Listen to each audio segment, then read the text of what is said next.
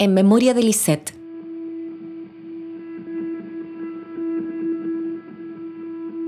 El 11 de abril del 2016 sucedió un terrible evento que marcaría el antes y después de la relación del Estado chileno con los niños, niñas y adolescentes. Hablamos de la lamentable muerte de Lisette Villa, de 11 años, producto, al parecer, de que los educadores de un centro perteneciente a la red del Servicio Nacional de Menores, CENAME, le hayan sujetado de sus extremidades y una de las funcionarias de 90 kilos se sentara arriba de la niña causando su muerte debido a una asfixia por sofocación. Este suceso destapó un secreto a voces y producto de una investigación hecha por la PDI en 2017 fue comprobado. El Sename y por ende el Estado viola sistemáticamente los derechos de los niños, niñas y adolescentes. Esta investigación se llevó a cabo en 240 centros del total de 241 que hay en todo el país, lo que implica 6.500 niños y niñas del Sename.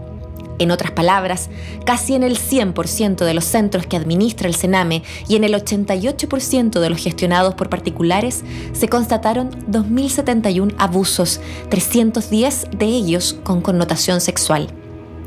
Con estos antecedentes, pareciera ser que los niños, niñas y adolescentes nunca han sido una prioridad para el Estado, al contrario, pareciera ser que el Sename es un castigo a la pobreza más que un servicio que busque nivelar las graves desigualdades que se ahondan en el neoliberalismo. ¿Cómo se puede constatar esto? Según el diputado René Zafirio, una vez que el documento fue liberado en diciembre del 2018, ni la Fiscalía ni el gobierno de Sebastián Piñera, con el ministro Hernán Larraín a cargo del Ministerio de Justicia, lo dieron a conocer públicamente.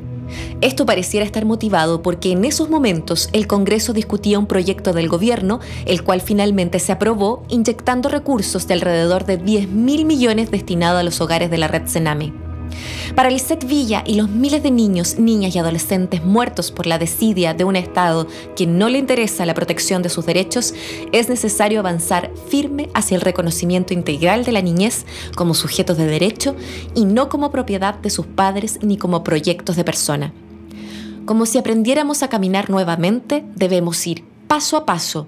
El primero, el más importante, es su reconocimiento constitucional.